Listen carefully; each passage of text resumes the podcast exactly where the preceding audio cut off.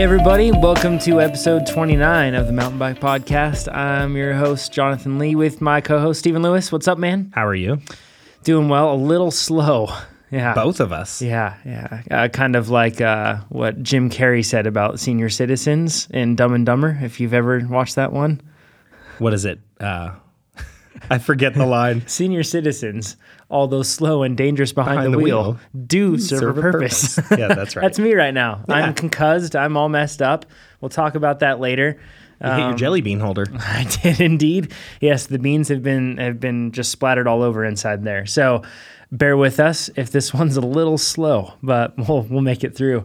Uh, this is the Mountain Bike Podcast where we talk about mountain bikes. You've been riding mountain bikes lately, Steven. Yeah, here and there. Yeah. a little bit. How's the knee doing? It's doing better. It's. uh I took the cross bike out on a mountain bike ride. did some jagged bouldering, and it was not good. As It one hurt. does, of course. Yeah. Yeah. So, uh, but it's good. Uh, the knees, it's when I do stress it and stretch things out and wear it in, do hard ride, it was about two days of inflammation and two days of it just being sore. And now it's down to less than a day. Oh, good. The rest of the afternoon after a ride, it's a little bit painful, but it's getting better. So this is how you come back from a knee surgery. You're doing it intelligently, I think, of of of not going all in too fast. You're just taking your time. Yeah. Because I'm sure that you want to ride a lot, but you're you know Well, of course, yeah. It's um, it's interesting because you know they say that an ACL reconstruction is usually 12 to 18 months for a full recovery, and then the meniscus tears really push it towards 18 months. wow. So I'm still not even quite halfway into my recovery, so I still have to be careful. Got a long time. Yeah. So skiing this year? Uh, Just probably not. Just joking. Uh, you can find us on social things, right, Stephen? yes, there are social things. Yes. There is the Twitter. yeah. that would Facebook be uh, and Instagram. and Instagram. Yeah, yeah, yeah, yeah. all over. Just look for MTB podcast on any of those. Yeah, and I'm sure or the. MTV podcast on Twitter because somebody stole MTV podcast. Somebody had it. Yeah, yeah. Yeah. They aren't doing much with it. but Jerks. That's how it goes. Or you can go to mtbpodcast.com, listen to this, uh, check out the store on there. Sorry for not getting those things up. We had some supplier issues again. So um, Steven and I have uh, an, a line right on a local sticker guy that we Yes. that we want to use, and do. it's going to make it much easier. But top caps are up there, so you can check that out. Um, also, you can review this on iTunes. With all that stuff out of the way, Steven, let's just jump straight into the news. News time. News team, assemble! First things first. Uh, a lot of things have happened. Way too many to cover. Yeah, there's a lot of stuff. okay to say that? Yeah, yeah, definitely. Uh, We should we should probably hit the the highlights if you know what I mean. That was good. Yeah. that was a good dad joke, man. Okay. Yeah, I like that. Uh, the Devinci Sativa, right? Isn't that what it's called? or Spartan or Oh, sativa. Spartan. Yeah, yeah, I think it's yeah, the sativa Spartan, that's it, cannabis yeah. edition. Yeah. yes, the cannabis edition. Yeah. Uh, Devinci released a new a new Spartan Enduro bike. Uh, they've got a Di2 battery slot underneath that remarkably seems to share the same profile as an implement that one might use to burn something like cannabis. Fair. Or They- maybe some sort of Ziploc baggie of some. yes, Well, they- in Nevada, it's legal for recreation now. So true. Nevada and Colorado, we're good. in California, I think now Yeah, too. I'm not true. sure. Yeah, I think Oregon. So I don't know. and probably Canada. Who knows? All over. But they also recommend that it's a good spot. If they did recommend, it's Yeah, a good spot to store your stash. Because let's be honest, not a lot of people are going to have a Di2 battery on their bikes. That's right. Yeah. yeah. We all know what it's really for. Yeah. So uh, that bike came out, and lots of other bikes came out. Yes. Uh, we Lots can't of Scotts that all look the same as all the other Scott Yes. bikes. they look good. Yeah. all of them look great. Yeah, they don't look terrible. Yep, no, all not of them at all. look great. Uh, racing side of things, EWS happened uh, in Aspen. And uh, yeah, just uh, some highlights on that. Jared Graves is a beast. Sam Hill is also a beast. Cecile Ravanel seems unstoppable. Mm-hmm. Pretty crazy to see. Uh, but at the same time, she also had some stages that she lost. Uh, so uh, some parity there creeping in, Yeah. or maintaining, I should say. And they're up at Whistler right now. But the biggest challenge for them, which it's called Crankzilla, by the way. The the I don't know if you saw that. That's what they're calling. I did not see this. Yeah, it's a little regrettable that part, but the course looks gnarly. Yeah. Um, there's a top to bottom from top of the world to the bottom of the resort. Yeah. There's uh, just a bunch of gnarly, gnarly stages. So, um, and it's, it's fun to see actually the top to bottom, I rode almost all the trails that they had in there. Uh, Yeah. We couldn't ride top of the world when we were there, but that'll be fun to see. Yeah. You know, um, to see how slow I am compared to even the very last place person at EWS. Yeah, the guy that has to walk his bike down because he destroyed it. Yeah. Yeah. You'll still beat me. Yeah. So, um, but uh, the smoke is gnarly Yeah. that they're dealing with there. You like can't even see. So that's going to be um, interesting to see. Smoke uh, will replicate in many ways, like the effects of altitude, not in the sense of on your body, but in terms of what you'll perceive things as. It'll be tougher to breathe and, and a little more difficult there. So uh, we'll see. Hopefully, it clears out for them. But on the World Cup side of things, cross country racing has happened, and Yana Belomoina, she has like completely flipped the XC, the women's XC series on its head. Yeah. So she had Pauline Ferrand Prevot, and she also had Catharine Pendrel, like throwing out gnarly attacks at her at Mont Saint Anne and, just- like going hard. Yeah. And she just like stuck with them, and then she just hit the afterburners toward the end. It's amazing. It is. It was ridiculous to watch that. I just watched the highlights of the XC and oh man, She's fast, man. Yeah. Uh, pretty cool course too. And the women dealt with a little slicker course than the men uh, because it had rained more recently. Yeah. Um, but I think actually no, I take that back. It started raining in the men's race as well, I believe. So, uh, and then on the XC or on the men's XC side of things, uh, big shock. You know. Uh, no, no, really? Believe it or not, yeah. Wow. Yeah. Um, shouts to Sofia Gomez Villafane and Keegan Swenson, friends of the podcast. Yep. Uh, they they raced and they had they had tough days, both of them. So hopefully they have better races this weekend up at Windham. Um, can I can I go off on a bit of a rant really quick? Rant or tangent? A little bit of both. There you go. All right. Uh, so there's a super fast XC racer. His name's Nick Beechin, and he is from the U.S. and he raced up at Mont Saint Anne. And I feel like he did well. Uh, just racing against the best of the best is always really tough. Yeah. But he mentioned something, and it kind of stood out to me. He said, uh, "It's amazing to me how far behind the curve the U.S. XC riders are." Okay. And that kind of stood out to me. I thought, okay, behind the curve. So maybe I'm maybe I'm getting too deep into semantics here, but behind the curve. To me, behind the curve implies two things. Like either you are you don't have access to information or knowledge that other people or technology that other people have, Okay. or you are not implementing it at the same rate, that knowledge or technology or something else, right? Okay. That's like behind the curve. I think So you're thinking behind the curve from either a training or equipment standpoint. right. Okay. So I'm wondering equipment? Nope. No. They have the same stuff, right? Yeah. Uh, so train training, I guess that's it. That's it. They must be, you know, light years behind on according to to you know that that type of thought process. And you know what? It, I don't get it, man. What are they doing that might be different? I don't think that I don't actually think it's a training standpoint. I think more of it has to do with if you look at um, Uh, Mont Saint Anne is the only North American stop for any of the UCI mm-hmm. downhill, like for any of that. Mm-hmm. So I think what he's saying behind the curve, I almost think from a venue, event, spectator, spectator following, maybe that's what he's thinking. I don't know because he said XC. He said XC racers. So I think he's talking about the riders. Okay.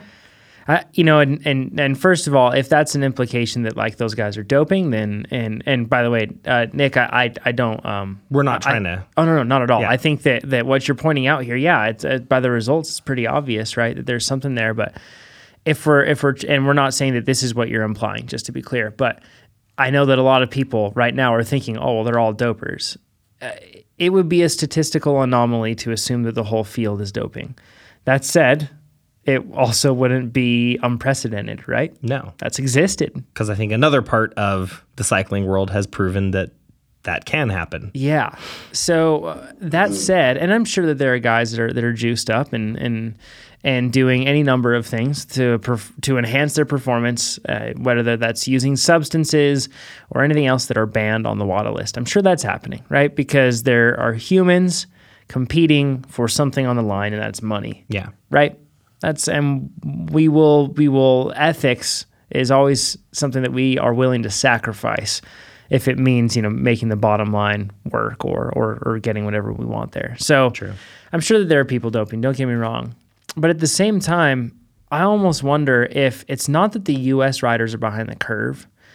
But you mentioned something that's the only World Cup that we have, right? Mm-hmm. We're not used to that uh, that type of environment. We, I'm, I shouldn't say That we, level. these riders, right? Exactly.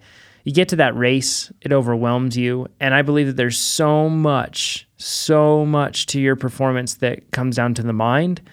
Uh, it's not just down to the body. I believe I, I very firmly uh, prescribe to the central governor model and the psychobiological models that people talk about when we're talking about human performance. That the mind is a governor and and that, that manages that performance. Not governor in the terms of limiter. It could be an enabler, but I believe that that is a managing step that you, that that you have to go through for your performance to be actually utilized. So I mean, maybe that's the situation. Thinking about it in Switzerland and everything else, I mean, they have crazy, super highly competitive, really stacked XC races all the time Yeah. Maybe that's just an environment that they're used to and that's just kind of the way it goes and we're raised in a different culture here. Yeah. i think that this question eventually will be answered because i know that it's not just nick's question it's or nick's point that he's making but it's one that all of us have thought of.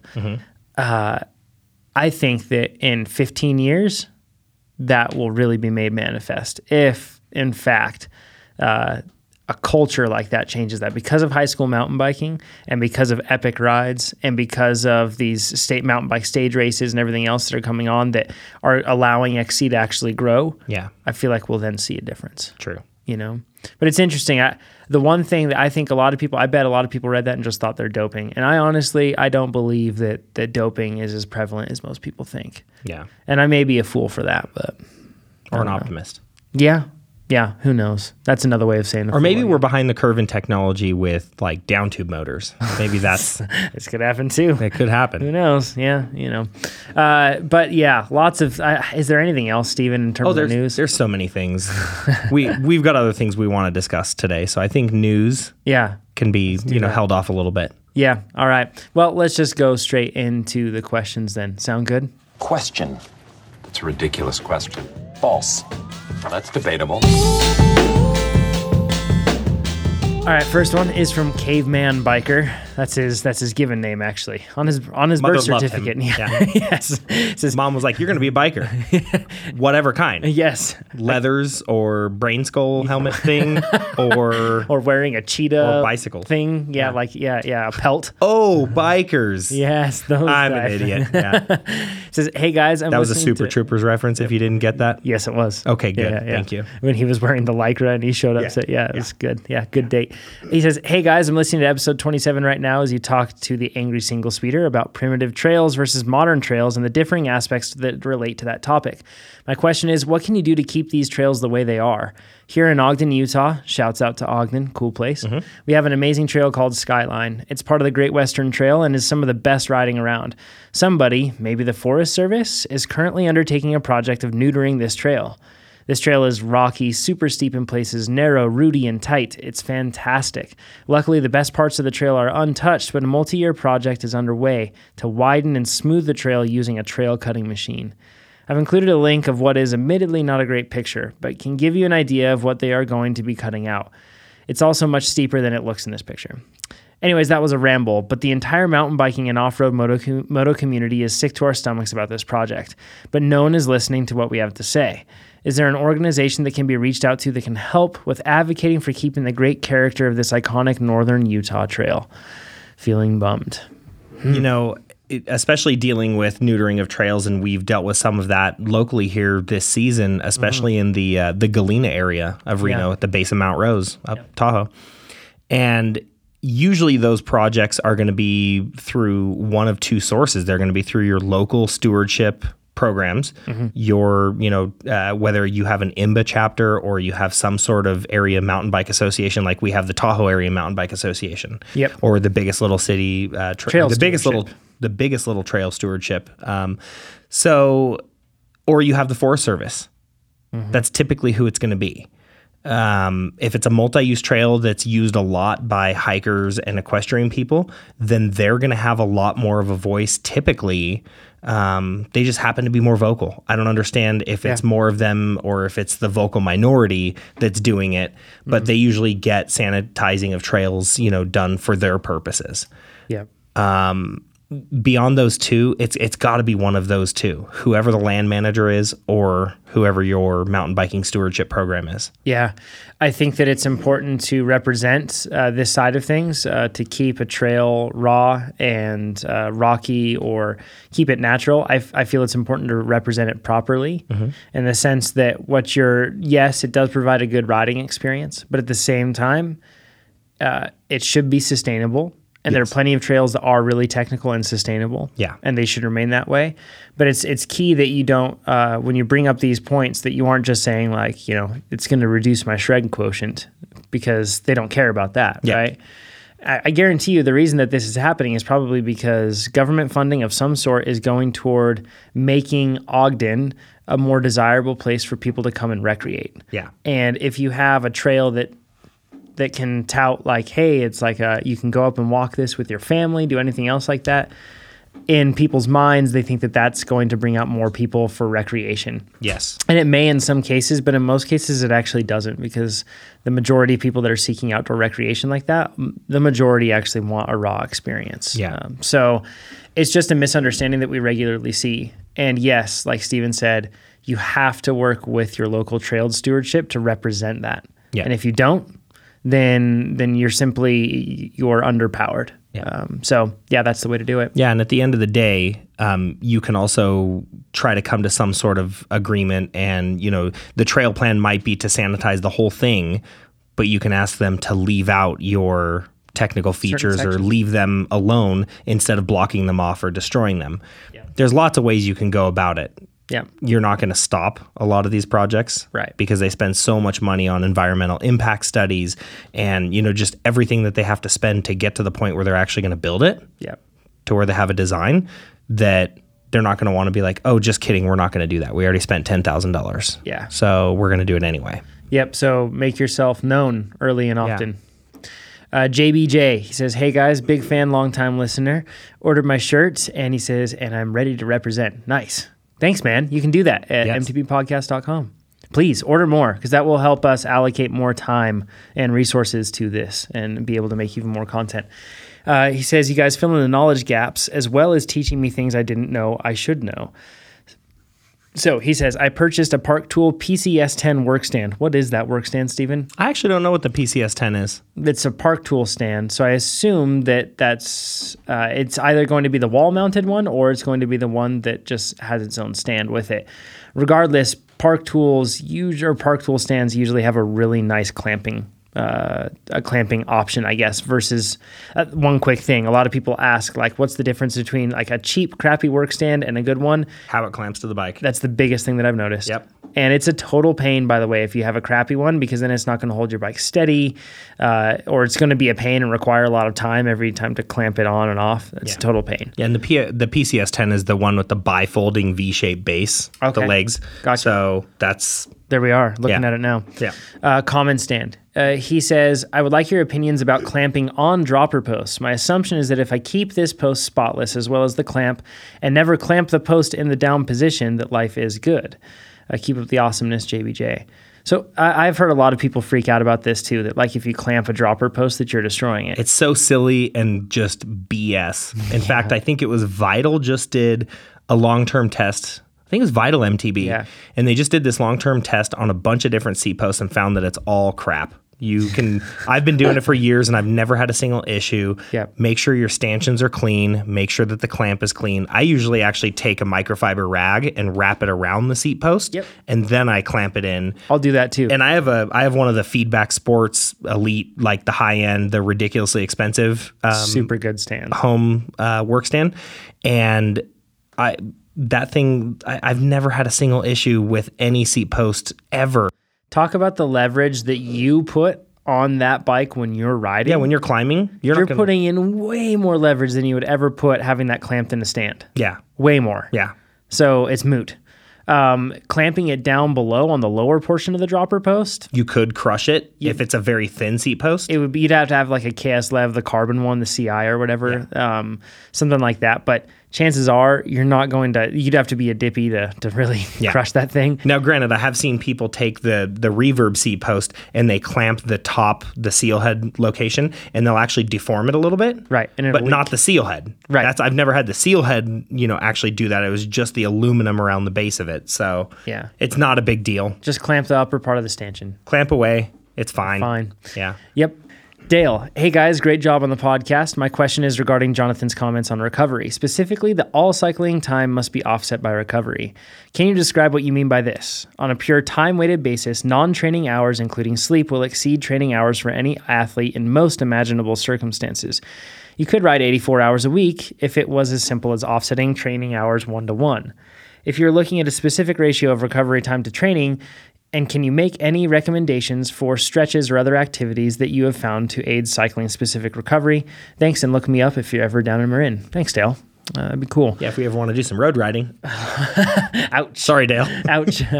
so, a couple things. Uh, firstly, just because you're not on your bike doesn't mean you're recovering. And I don't think that you implied that, Dale, but I just want to make that clear for, for everyone listening. Um, just because you're sleeping doesn't necessarily mean that it's that it's perfect recovery. Uh, you may have uh, light in your room that's not allowing your bike to or your body to release or manage the levels of melatonin in your proper or in your body well, uh, or HGH getting the proper release there. All the different hormones that you would need to be able to recover. Uh, you may have too much noise, or you may have a really bad mattress or pillow. Who knows? I don't have a bad mattress. Well, there we are. Yeah. So if that's the case, if you know, so I guess that my point here is that just because you're not riding your bike, it doesn't mean that it's like an absolute like 50-50. You are either working on your or you're either training or you're uh, either resting. Uh, the way that we live our lives introduces a gradient of recovery from anything from very poor to very good. So when you were talking about offsetting the amount of work you do with the amount of recovery, that's that's highly variable based on how much stress your body can handle and how much training you currently are used to doing, uh, your age, and uh, plenty of other things like even you know genetics will work into this. But basically, uh, in most cases, what we find is that if you're the type of athlete, if you're just an average athlete and you're doing, uh, you know, five hours a week of structured interval training, so that's like pretty high intensity stuff, or I shouldn't say high intensity, it's specific intensity. Okay. In other words, you're working at specific intensities for a specific amount of time in order to stress your capacity. So that's the key thing, is stressing your capacity if you're doing like five hours of that a week, chances are, if you're just an average guy, that is going to make you very, very tired. I know that sounds crazy, but I'm saying five hours of structured work, not Yeah. like I go out and ride and 10 minutes of that ride, 15 minutes of that ride, or 30 minutes of that ride is maybe structured stuff. Yeah. But no, 60 minutes of 60 minutes is full on structured. If that's the case, then you are going to be the type of person that is going to be probably asking for one to two days a week where you are not on the bike at all and just recovering. Yeah. And that would be sustainable. Now, uh, you can increase this within reason, and uh, you might get to the point where you're doing, uh, geez, as much as eight hours a week, 10 hours a week of structured stuff. That's really tough on the body. 10 hours a week of purely structured training is a lot of stress. And in that case, it would be very difficult for most people to be able to carry on a career and family while doing that. Yeah. That becomes an extremely difficult challenge. The reason for that is when you are home, you cannot just relax and recover. You don't have your legs up. You're chasing little chillins around the house, or you're making dinner, uh, or you're at work. And even though you're sitting down, that doesn't mean that you're recovering. You're, you know, you're not in a proper position for your body to be able to relax and recover. Uh, you are also incurring a lot of mental stress at work or emotional stress, and that it is that also very much affects the hormonal balance in your body and, and aiding recovery. So it, it really is there isn't an easy answer to that. But the one thing that you can do is you can gauge it uh, but in order to gauge how much recovery you need you first need to make sure that you are measuring how much work you are doing with precision. TrainerRoad plug right there. So that's honestly it. Like if you can measure one part at least you've controlled a variable that allows you to then measure others. Yeah. So that's Absolutely. Austin, Hey guys, keep up the good work. The podcast seems to be getting better every week. I've got a suspension question for you. I'm 5'7, 210 pounds with riding gear. I live in Alabama, where our trails have rocks of all sizes and plenty of roots. I ride a 2010 Trek Session with a 2016 Boxxer World Cup up front and a Float X2 in the rear.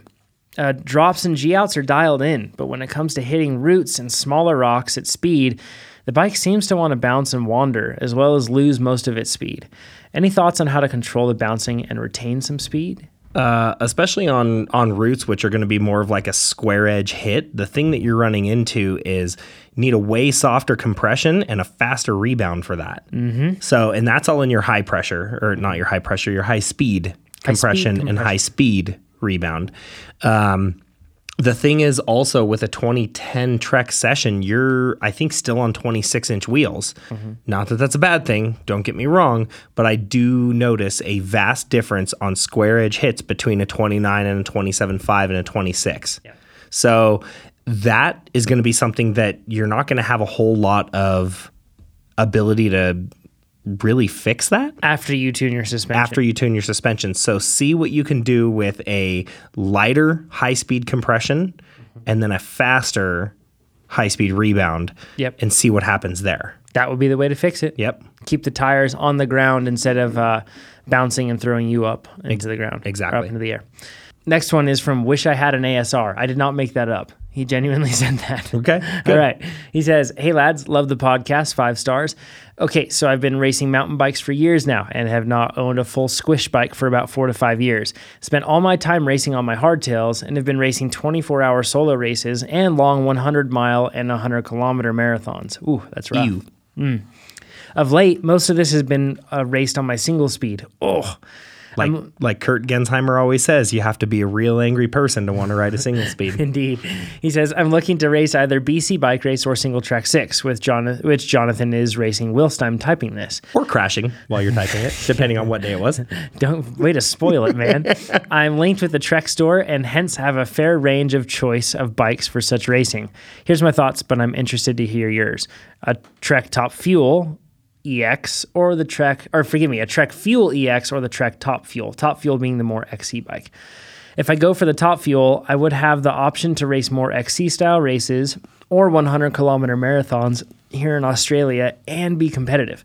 I could then drop a 120 millimeter fork in the bike for BC Bike Race, or I get a Fuel, which is possibly a better bike for the job, and race my single speed if it's more XC style racing here. I'm torn. Hopefully, Jonathan has some insight into the correct selection based on his experience at Single Track 6. Keep up the good work, good work guys. Sorry for the long and drawn out question. I personally think Fuel EX and Yeah. keep a single speed. But what do you say, Jonathan?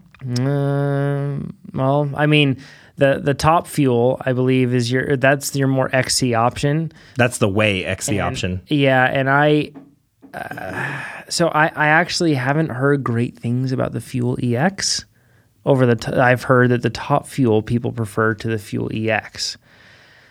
Kind of strange, but I've heard that about that bike. Now, it could be wrong, and it could just be the the few examples that I've heard from people, right?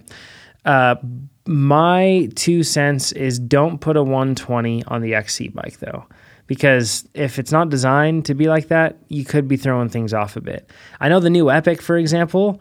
Um, you know, we talked about how it's uh, remarkably similar to the ASR in a lot of ways, and I've noticed that a lot of the employees at Specialized now have what they're calling like the free ride Epic, which that's not the brand calling it that. That's just them individually, and it's basically an Epic with a 120 mil fork up front. So it really is like an ASR. Imagine yeah, that. Yeah, yeah. So um, What did they do with all those ASRs after they used them for getting the kinematics down on the I don't know, man. Epic? Did they sell them on Pinkbike maybe? knows? I don't know. um, but anyways, that's uh, something that uh, I've seen a lot of people do, but it doesn't necessarily work on all bikes. Yeah. It seems like you're stuck into Trek. And I would I would look and they're good bikes, but I would just consider other ones. Like that new Epic looks really good. And it you can run a 120 mil fork on that thing and apparently it rides really well. And so does the Scalpel. Uh, yeah, the new Scalpel does. Pop that to 120 in the front, and it's a beast too. Yep. So, I mean, there are a lot of different options for BC Bike Race or Single Track 6. I would absolutely recommend having a full suspension. Single speed would not have been possible at Single Track 6. Just Well- flat out no. Well, that attitude. no, no. like the climbs. Well, we'll get into this. But, anyways, it was really rough. I would recommend full suspension. I would recommend going for something that can run 120 up front. New, the new Scott, um, for example, the Scott Spark uh, 900, I believe it's called. That is the one that has 120 up front. Uh, that's a little longer, slacker, and lower maybe than what you're after, but we'll see. Um, that's what I would get, something like that. And of course, an ASR, just as your name indicates. So, all right, Jonathan and Steven, this one's from Eric. Uh, thanks for continuing to put out a quality podcast. Five stars always. And I share episodes with my friends all the time. Thank you, Eric. Of course, like I always say, imagine if we tried. Yeah. I'm kidding. if more people do that, though, sharing episodes with their friends, uh, it will make things much more awesomer. Yes. That's a scientific fact. Yes. He says, I have a, in quotes, bro bar engineering question. I purchased the Yeti 5.5 a few months ago, and the bike is as advertised. I ordered it with 800 millimeter bro bars. I've never ridden this wide before. I'm considering cutting them down to 780, which I have ridden before and quite liked. If I cut the bars down, how would that affect steering leverage? My limited engineering knowledge le- leads me to believe that I will end up with a decrease in steering leverage, i.e., requiring more input from me to turn, but would also decrease side to side steering when climbing and increase the ability to finesse the bike through when riding technical trail. I feel the advantage of stability of wider bars when do- going downhill, lift service riding, but the majority of my riding is technical trail. Thanks in advance for your input. Mahalo, plenty bras. Mahalo indeed, Eric. Eric, I don't think you're really going to notice that big of a difference between 800 and 780. Personally, just from my experience, I ran both. I mm-hmm. ran 800s for years. I ran 800s on my first SB55, and then I built the second one with 780s, and my Jekyll has 780s.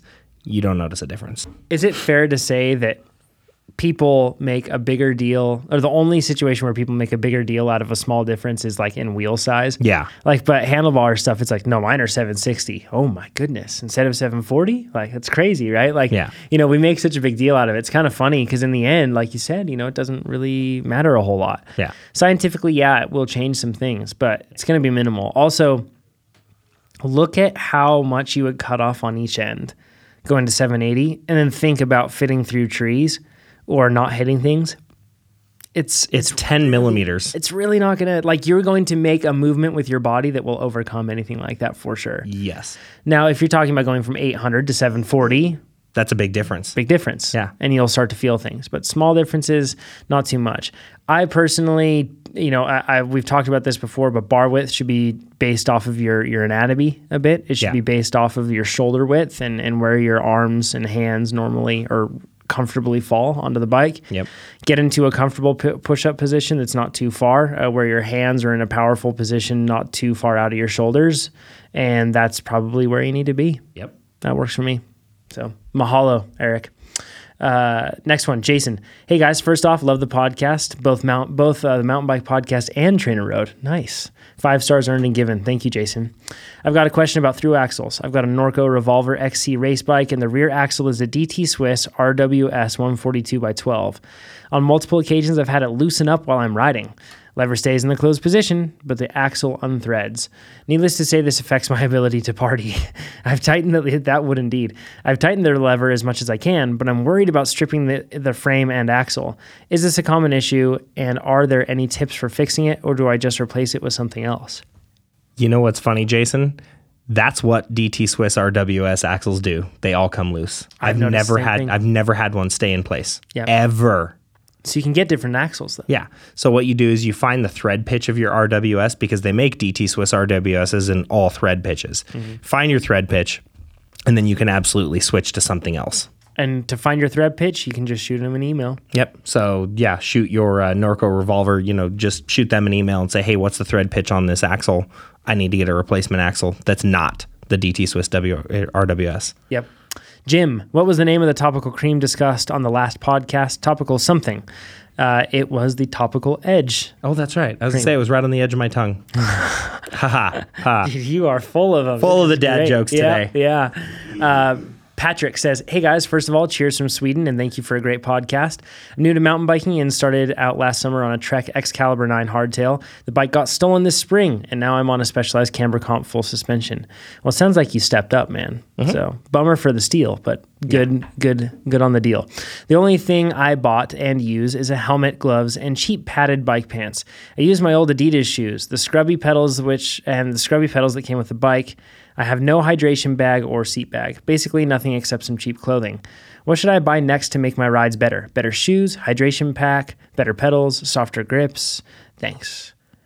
I think better pedals and better shoes. Yep, I was just gonna say the same thing. If you're going to stick with flats, get a good set of, uh, you know, like uh, the Race Face Atlas pedals, HT pedals, friggin' phenomenal pedals, and great customer service, great all around, just awesome pedals. And they come in like, I don't know, 4,000 different anodized colors.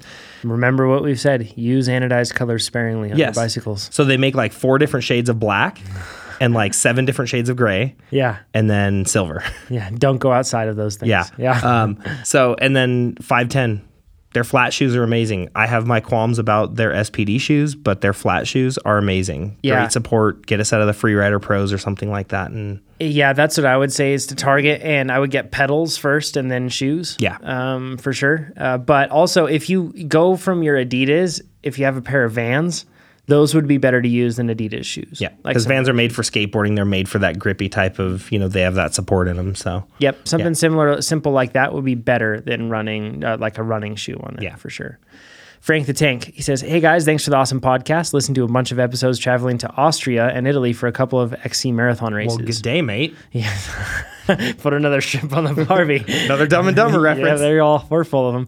It says even my wife is taking in the knowledge, even though she's pretending to sleep or she's sleeping during the long car rides. She's a nice lady. Wonderful person. Yeah. I consider myself a fair climber with an FTP of about 4.5 watts per kilogram. Rub it in. You are, Yeah. you are uh, a good rider. If you're at 4.5 watts per kilogram, you are in. You know, we're talking 95 percentile. Like you're you're doing real well. In these Euro marathons, I can manage to create gaps on competitors in long climbs. However, I almost always lose that advantage plus more in long, fast, non technical, loose over hard descents, gravel type of stuff. Almost all of my competitors can corner faster than me. I ride a Cannondale FSI with Maxxis Icon 2.35 up front, 2.2 in the back. Please share your knowledge and insights on cornering over on loose over hard stuff. Thanks so much and keep up the awesome work, Frank. Frank, um, I think you just don't trust your bike and your tires to hold you in the corners. Yep. And I bet that you're going, yeah, I don't. So what do I do? You trust yourself. You I trust your have bike. tips. What do you got, Jonathan? First of all, get rid of that icon up front. Yeah. Um, I'm not blaming the tire, but one thing that you'll find is that tires with uh, higher side knobs have more of a shoulder to them. Mm-hmm. They will bite in more. The icon has a very rounded profile, Yeah. so it never feels like it's really locked in. it no provides good traction, yeah.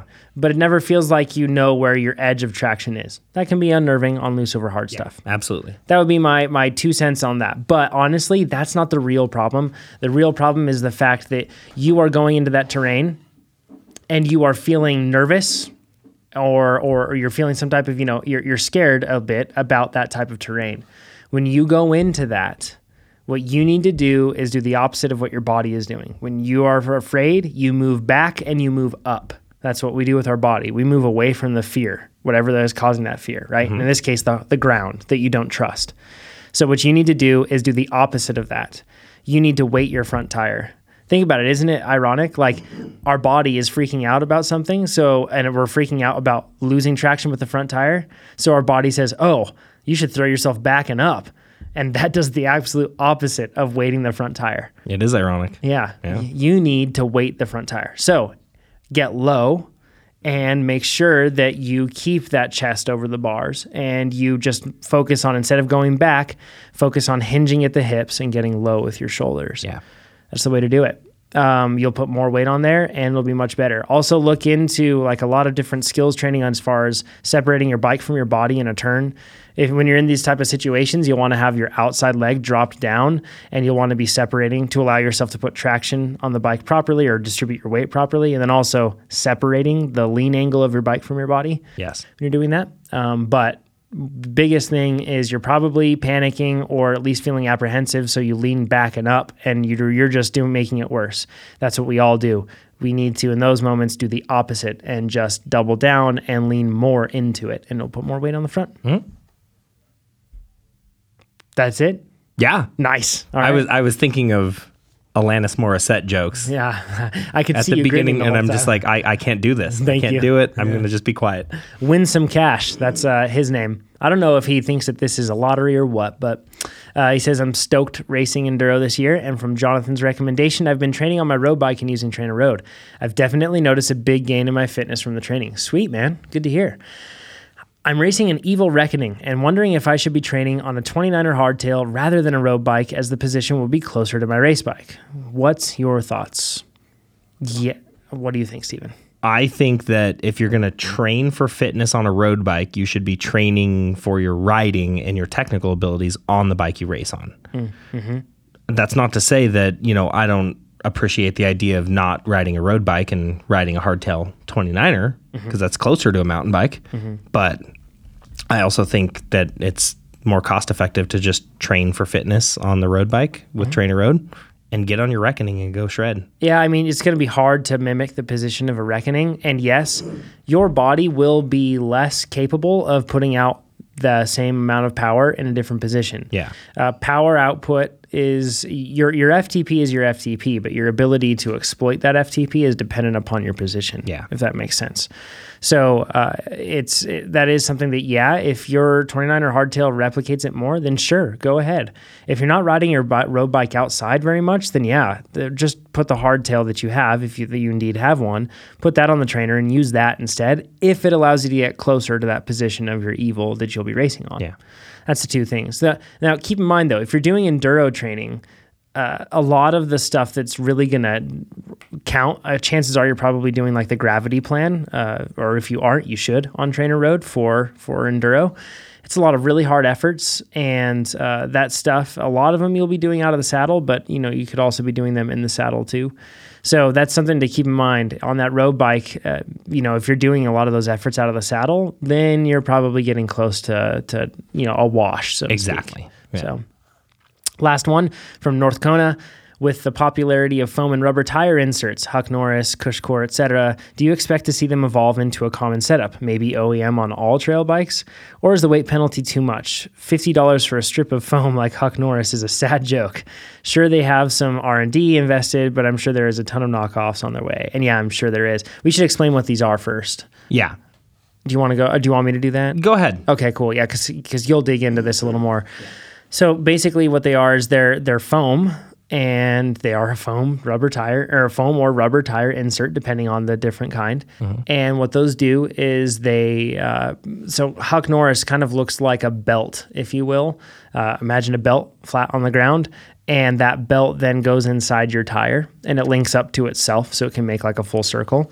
And what that will do is that will, uh, number one, uh, it's, it's intended to, to help with bottoming out so that if you really slam down on your tire, um, that you won't just hit your rim. Yeah. That's a good thing. Yeah. Uh, the other thing that it does, it also makes mounting tires theoretically easier because it's something inside that might be pushing on the tire outward. Even a small amount might help it pop onto the bead easier. But really, in the end, what this is meant to do is allow you to adjust the tire pressure so that you aren't running tire pressure to counter bottom outs, but you're running tire pressure just to make sure that you have the best possible performing tire. Yeah. So that's really kind of what they are. Uh, they're foam or rubber things that go inside your tires. Yeah. Uh, you've tried one of them out, right? Or I at least installed. Yeah, so the the wheel set that I just built for my friend Brian Butler, we put a Cushcore in the back, um, and it makes mounting the tire a little bit more of a pain. Uh, but beyond that, it's really cool. The Hmm. How is it more difficult to mount? Just because you had to put something in there? So or- the way that the foam gets stretched onto the rim, it fits super tight. Hmm, it's not easy to mount that. I mean, it's easy, but it's hard to get it in place. Mm-hmm. And then now it's so tight up against the rim, and you have to be able to pull it and shove the tire in between the rim and the Cushcore on two separate sides. And the the thing about the Cushcore is it's about an I don't know, almost two and a quarter inches wide. Wow. It's really wide and it sticks out over the edge of the of the actual rim itself. So getting the tire onto the Cushcore is hard to begin with. Then you have to feed the tire in between the rim and Cushcore I all the way around and then on the second side.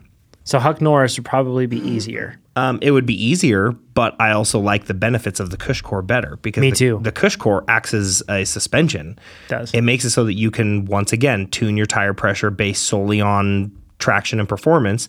And then you actually have that bottom out resistance. It's almost like having a bottom out damper Yep. in the actual tire assembly.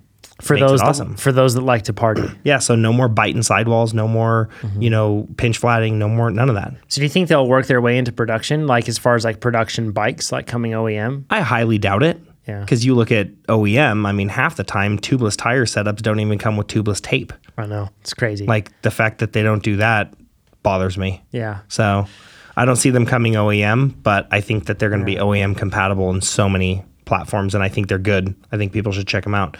Not Mm-hmm. necessarily all the way around on their bike, but I think rear, it's a smart thing to do. yeah. I don't think that they'll be OEM. I just don't see it. Uh, Steven, with that, let's get in. And thank you, by the way, for submitting your questions. You can do so at mtbpodcast.com. We did not get to them all. There were a lot. Yes. So, but keep them coming. We dig it. Uh, and hopefully we can answer yours next time. Let's get into the business. It's business time.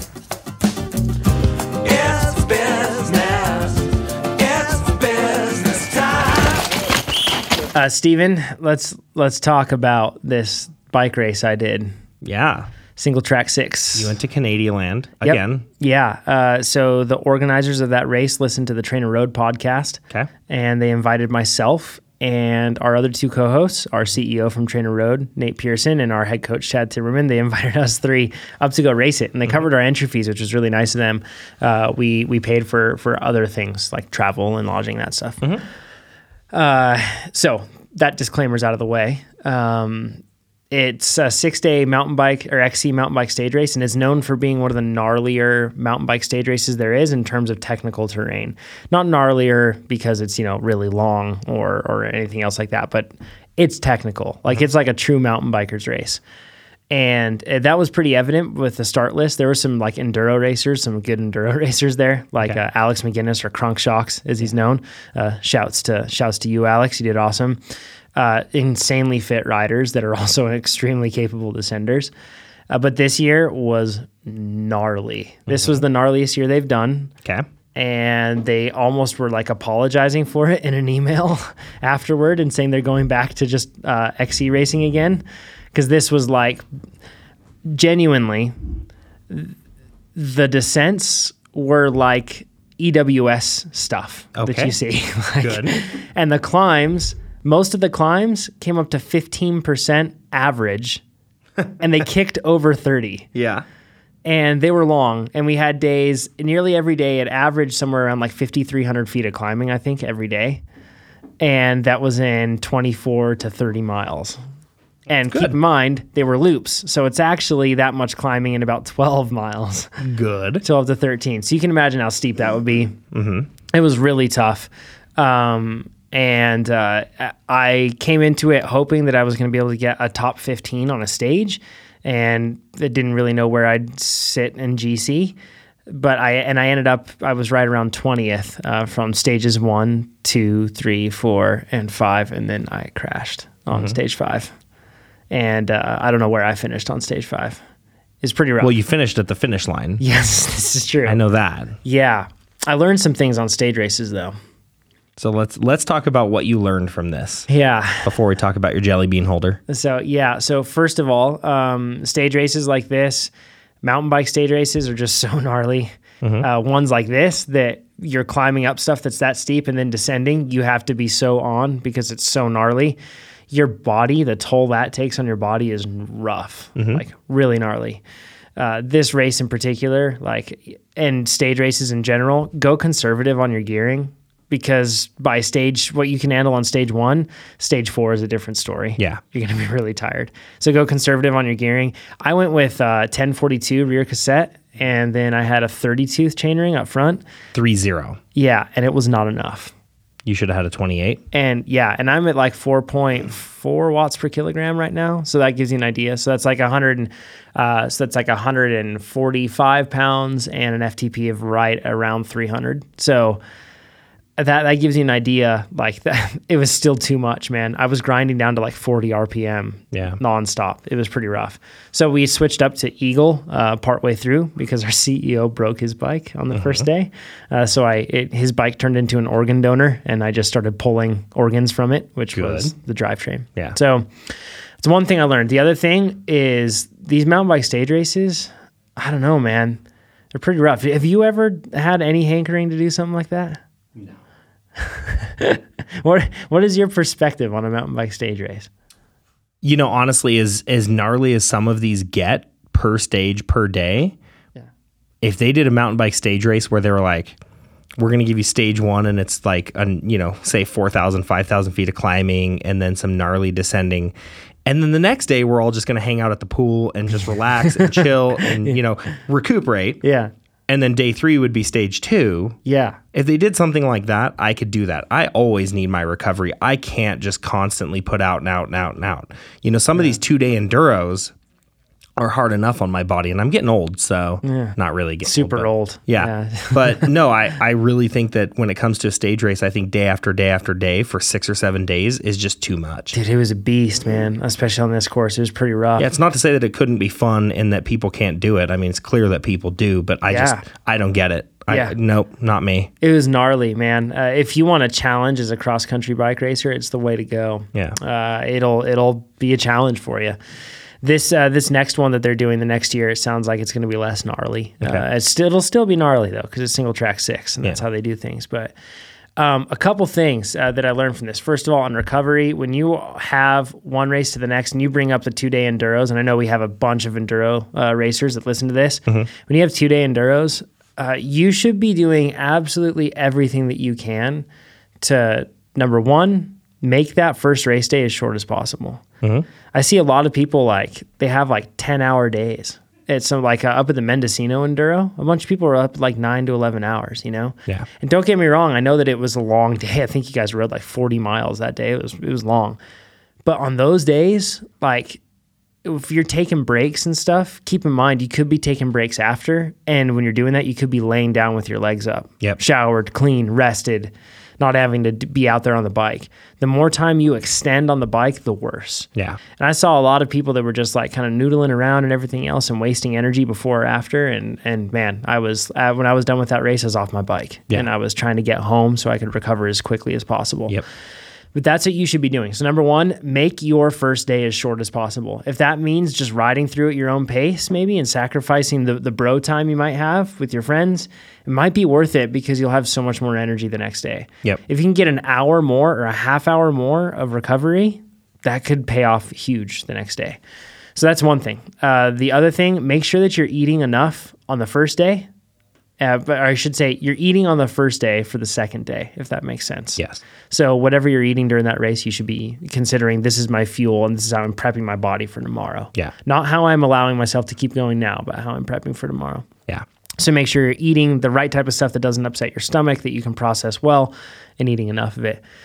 Number two, uh, the other thing that I feel, or sorry, number three on this, another thing that people I think are, are really misunderstanding with this is these stage races, you have to have your bike, or you have to have parts on your bike and everything else that aren't so unique that you have to worry about it. So I saw somebody, for example, with like really old Mavic wheels at this race, and they were looking for a spoke Yeah. and they were completely out of luck. Yeah. You know?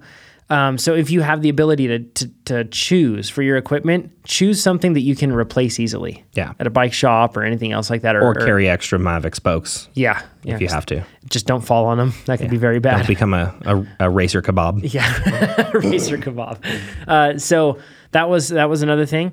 Uh, next, if, when it comes to tires on stage races like this, pick the extra prote- protection on the sidewalls for sure. Just do it. It's going to be better off. I saw one guy every day he had at least one flat tire. One day he had three flat tires. So not good. He started off hard every race, and then he would have flats. So yeah, definitely go for gnarlier uh, sidewall protection on the tires. And then uh, I guess another thing is if this is if you're doing a stage race, be that annoying hotel guest and or or racer that calls up either the hotel or the race organizers and asks every single question.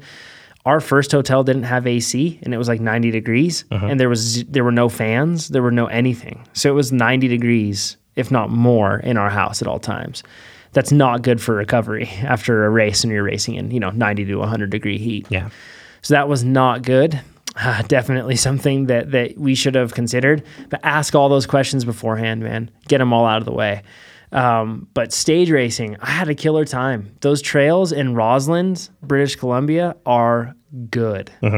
If you are an enduro rider, that type of stuff, or you like a challenging trail, stuff that might make you pretty uncomfortable at times, this is the way to go. Yeah. It is so good. It's a tiny little town, not a lot of amenities there, but there's just so much that so much good riding in that region. So the Seven Summits Trail in Rossland should be one that if you are ever in the interior of BC in that area, check it off your list. It's so good. A lot of fun. There was 15 kilometers of, of uninterrupted descending on the final stage. Wow. It was so good. So, and I think in that 15 kilometers, we probably dropped somewhere around three to 4,000 feet. So How many meters is that? uh, around 1,200 meters, I think it was what we dropped. So, Well, because you're in Canada, so yeah, yes, this is true. Yeah. Um, also, don't trust Canadian taxi drivers in small towns and there's only one taxi. He was telling us that it was a 14 kilometer trip, no, 17 kilometer trip from town to the race start where we were at, uh, where our hotel was, and it was three kilometers. Oh, good. yeah, so he was charging quite a lot for that 14 kilometers. Anyways, uh, Nelson, BC is totally different, but way prettier than Rossland. And Nelson was like, You hear that, Rossland? You ugly. yeah, You ugly girl. it was it was a pretty place. Yeah. But Nelson is like, it's it's picturesque. It's something from postcards. Okay. gorgeous place and way uh, more like North Shore style riding there. So more technical, like man-made features, mossy, more uh, like tighter forest. Whereas in Rossland, it tended to be more kind of like spread out, thinner, sparse forest, uh, similar to like the Sierra terrain that we have here. So. Uh, interior of BC though is amazing. A little town in Kaslo has some old, gnarly, kind of sketchy trail in that area uh, that was pretty cool, and that's where I ended up. Uh, that's where I ended up crashing. But those are my tips on all of that. Uh, stage racing, how to do it right. Really, you have to prepare for beforehand. In terms of ramping up your training, going day to day to day, it's not a good idea to ride six days in a row uh, as like a test to see if you can do it. You're fine. You can get it done, but definitely ramp up more training stress than you normally would for something like that. Um, but I think that more or less covers like how I would prepare for a stage race and what you should do. Yeah. Yeah, man, I crashed out. I guess that's uh, how we'll end off on this. But I crashed out. So what happened? I don't know. That's the answer. Cool. Great story. Yeah, good story. Riveting podcast, Jonathan. cool story, Hansel. Um, I I don't know where I crashed. Uh, according to somebody, he said he was the first person to come across me after I crashed, and he said I was sitting up, and I said I was concussed, but I'm okay. I don't know. I was not okay. I was lying to him. I don't remember this, but I'm sure I was very focused on finishing a race. I, I thought I crashed with three kilometers to go because that was the last thing I remembered. I remembered uh, I was on like a skinny, like on a bridge, and I was like probably five feet off the ground, and I thought, oh, and it was it wasn't like super skinny, like you'd be able to unclip and just barely fit a foot down uh-huh. there. And I remember coming to while I was riding across it and going, I probably shouldn't be up here because I'm a little loopy. And so I like there was a tree like right next to me, so I like braced with my hand, unclipped, and then I walked across the bridge. So I thought that I actually crashed then. I, I couldn't remember because that was the last thing that I remembered. Yeah. It turns out that was three kilometers to go. I crashed like closer to like 10 kilometers to go.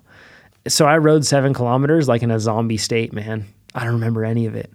And if you look at the power data, I was actually putting out good power. Like, it's We weird. just pat you on the back, bud. no, that's the weird thing. It wasn't like I was just limping along, right? Yeah.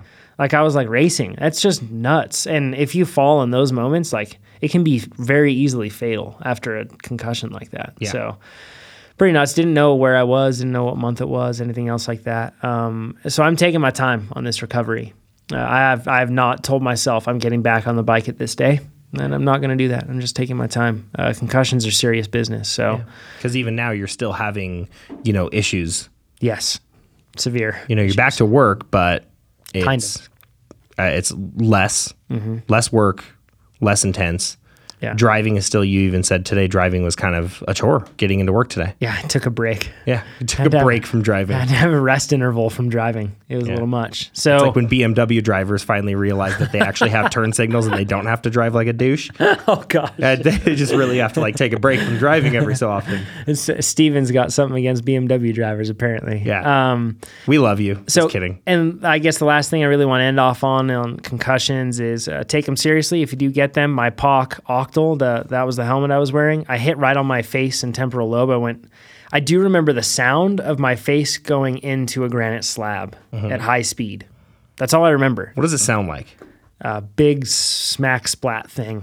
Yeah. Uh, and I, I hit right on my temporal lobe on the left side and like cheekbone area down to the chin. Yeah. And um, my my POC crunched down to about a third of its width there. That is a good helmet, man.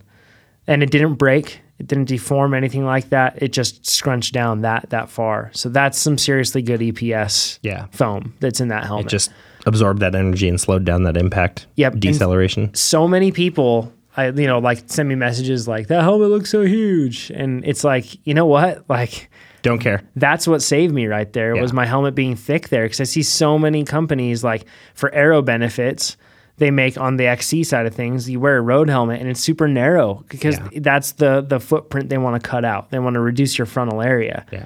and I'm glad that POC not only has wider there, but it also drops down more than most helmets that XC racers would use. I think it saved me. Yeah. So, and I know everyone says that you know their helmet saved them, but I really do think it did because this impact was severe. So, kudos, POC, on that one. Pretty impressive stuff. Um, if you do have a concussion, don't unless your doctor tells you otherwise, because you should listen to a doctor and not me. Um, but the whole no sleeping thing is a wives' tale. Uh, don't worry, unless you have like a severe brain injury, then Yeah. yeah, you would not want to go unconscious. Yeah.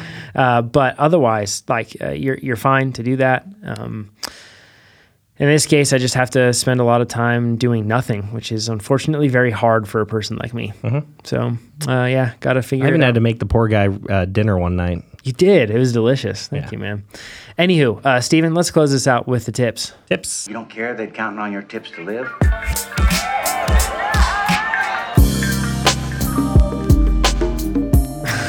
This one's a little weird. this is uncomfortable. I'm already grinning. Yeah, uh, Jonathan wears girl shoes. I do wear women's shoes, uh, just cycling shoes, and because I wear S Works shoes, Mm-hmm. and the difference between the men's S Works ones and the women's ones, uh, there isn't any. Maybe on the brand new versions, I don't know, but well, the women's version is prettier. This is true. It does have a diamond around the S. Yeah. Well, and they're just prettier in general. Yeah, yeah. So I got the I, S Works shoes fit my feet. I can't find anything else that fit them quite as well. It's frustrating. Mm-hmm. He refuses to try Mavics though. I wore 'em- I tried those on. They were the wrong size. Yeah, they, the wrong size. They were also just a different shape. Like it, it would have been tough on my feet to, Okay. to work that in. They're the only ones that fit my foot well. Uh, curse you Specialized for doing that because they're so expensive. I end up spending like eight hundred dollars a year on just shoes, and that's two pairs of shoes, a pair Mm-hmm. We of road shoes and a pair of mountain bike shoes. It's crazy, Yeah. um, but they're they're good shoes. They're really good for XC. Anyways, they, they I wanted white ones, uh, and they didn't have them. And but then I looked at it, and they didn't have 43s in like any size, or sorry, in any color beside red. And I don't want to have red shoes; just can't do that. So I kept looking around, and then I thought, huh, I wonder if the men's and women's shoes are different. And I looked around, asked some people, and uh, no, they're they're not different. So I got the white shoes I wanted. They're women's shoes and they're size 43 and they fit like a charm. So, anyways, uh, if you are looking for specialized shoes, because right now they are the S Work shoes are like severely like they're really hard to find. The women's shoes can work as well. Uh, and the reason they're hard to find, I think, is because they must have had a bad forecast on demand for those shoes because they're completely out and they aren't going to have them until the 2018s come out. Dang. So not completely out, but in a lot of sizes. Anyways, so and I don't feel bad about wearing, wearing women's shoes, Steven. As you shouldn't. Thank you. You should feel empowered and you should feel strong. Thank you. No matter what you do, Jonathan. I feel fierce. yes, So, there yeah. you go. Steven. My tip, um, as we know, I'm not a huge fan of my SRAM guide brakes. They haven't broken yet, which is good. Should we cover something really quick on this front? No, we're gonna get there. Don't you worry about Okay. it. That's why I'm smiling. Okay, yeah, yeah. So I've been playing around with my guide RSs and trying to get them to work better and function better. So Yeah. I've gone through and done full fluid swaps. You know, I'm using uh, Motul RBF 660 fluid in it now, and uh, I've actually switched over to Jagwire pads. Um, so I've been trying. Me too. Yeah. So At I've been- your recommendation. yeah. So I've been trying both the extreme sintered metal pads and I've also been playing with the pro semi metallics. Um, they actually increase the performance of those brakes. I've also got them in the cross bike on my Force hydraulic brakes. Yeah. Way better than And any my- stock SRAM pads. on my level ultimates better too. What what I notice being better is like a more substantial contact feel, like a more like a the SRAM ones have a bit of a vague feel when Yes. the pads make contact. You get a little more squish. Yeah. these ones feel like it's more solid. Yeah. Um, yeah, I don't have any howling issues or anything like that or chirping. and they tend to work they just work better Yep. you know when they get wet they work better the sintered, the extremes those things they don't change performance when they're wet they're just good all the time Yep. i think that the overall braking of the pro semi metallics is better Mm-hmm. but the sintereds are just made to run ridiculously hot and not be affected by any sort of you know atmospherics or environmental changes Yeah. so i've been really liking those um, those brake pads and good. and you guys are all running them. You, Nate, and Chad from TrainerRoad are running them in your um, in your cross bikes. Um, I actually just put them on Nate's Venge. Nice, because he has the E ETAP Hydro. Um, Yeah, he has the ETAP Red Hydro. hydro, stuff Yeah. thing. it's pretty fancy. Yeah, it's very fancy stuff. Yep. Um, and I just really like them. They're good. yeah. But on a different note, what I'm grinning about right now. Jonathan, would you like to share with us after your experiences at Singletrack 6 with blistering and you know all the things that happen up there? Yeah, on my hands. Yeah. Um, Can we explain why I'm right about something? Can you elaborate a little bit? Hold on, this crow's pretty hard to eat right now. Yeah. yeah. Uh, I'm I'm switching over to Shimano brakes. and why is that, Jonathan? I'm sure there's a gasp from a lot of Yeah. people uh, because they're better. really? yeah, people must think that you have a gun to my head or something right now. They right? probably do. Can you tell can you tell the audience why you are switching from your level ultimates? Yeah. So, um, so first of all, the level ultimates introduced a strange problem. Uh, I mentioned this it was a clever move, SRAM, uh, by giving uh, basically the the levels are a single caliper instead of a dual caliper, a design or dual. Forgive me, single piston rather than dual piston. Or they're design. dual instead of a four piston. Dual instead of four. This is correct. One per side. Yes. Yeah. Um, so dual piston design, less powerful than the guides. Yeah. So what they do is they give you a longer lever. Okay. So then you have more, and pardon the pun here, but leverage over that. And as a result, that allows you to then feel like you have more power. Very clever, SRAM. I see what you did there. Yeah. The problem with that is that with SRAM, uh, I have my reverb remote and on my right side and my shifter, obviously, on the right side. Because on the left side, I have the um, my lockout, Yeah. hydraulic lockout. Uh, because that long lever is there, I've been forced to move the perch inward. And since I've moved it inward, I have to reposition my hand every time I drop the the post and every time I shift. It's a very slight repositioning. But when you do it that many times on rough terrain, like I mm-hmm. did at Singletrack 6 and even at Whistler, uh, it starts to take a toll on your hands. Okay. And I had blisters, four blisters deep. There's a blister on top of a blister on top of a blister on top of a blister. That's like a blister inception. It wasn't blister instead. It was like a Russian doll blister on my hand. There you go. Uh, and it was extremely painful, bloody, and nasty. And imagine trying to hold on to your bike through extremely gnarly terrain with that. Did you And call Leonardo DiCaprio? Did he help? No, I did not. Okay, good. Um, having like three, and then another blister on your hand that was like it was three deep, and that was up to the top. It was really hard to hold on. Yeah. So, uh, reasons I'm switching. Uh, first of all, if I go to the guides, or uh, sorry, another thing on these long descents like that, I was getting some substantial arm pump. and that's because I was having to cl- clamp down so much harder. Now, the longer lever of the SRAM levels compared to the SRAM guides makes it so you basically have to pull the same, apply the same tension to the brake levers to get the same power. So it's the same work. Yep, same work for your body, but it's a lot more work than you have to do with a Shimano XT or heck, even an SLX setup, right? So, uh, and you're just grinning over there. But so I'm I I'm switching over because I want something that has more power. Uh, so I I am frustrated by the lack of modulation that I'll have. I know I'll get used to it, but I will be a bit frustrated by that. Um, I think that when I get sloppy, I could have situations where I might grab a little too much brake, and that'll probably last for a while. I'll get used to it, but still, when I get sloppy, I'll probably have situations where I do that. Yeah. But um, I'll, I'll work that out. But the main thing is I'm switching over because I want something that's better ergonomically, but above all, and ergonomics because of the fact that I have to move things around so much. Yeah. But above all, I want something with more power so I don't have to grip as hard. I can therefore save more energy and be faster. There you go. It's just for me, being faster is the ultimate goal, right? Yeah. And uh, because of that, uh, I'm actually going to sacrifice the feel that I like out of the SRAM brakes because I feel like it will make me faster. there you go. So I'm going to go with XTRs. XTR race. Yeah. There you go. Yep. XTR race on the XT bike, and then I'll just go with some XT trails on on uh, an enduro bike that I'll be building next year.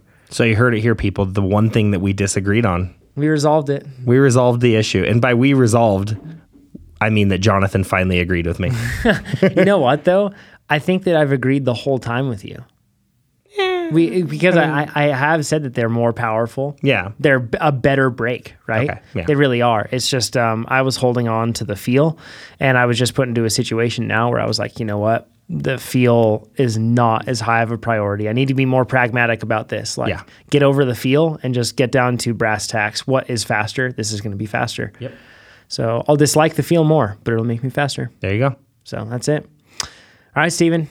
That's it. I think we're done. Yes. Thanks everybody for joining us. You can once again listen to this podcast on whatever podcast app you listen to. Find it at mtbpodcast.com. Submit questions, buy things on that store uh, that you like, and share that with your friends. Share the episodes with your friends, and that'll help us keep this thing going. As always, mm-hmm. we appreciate it. Talk to you soon. Have a nice day.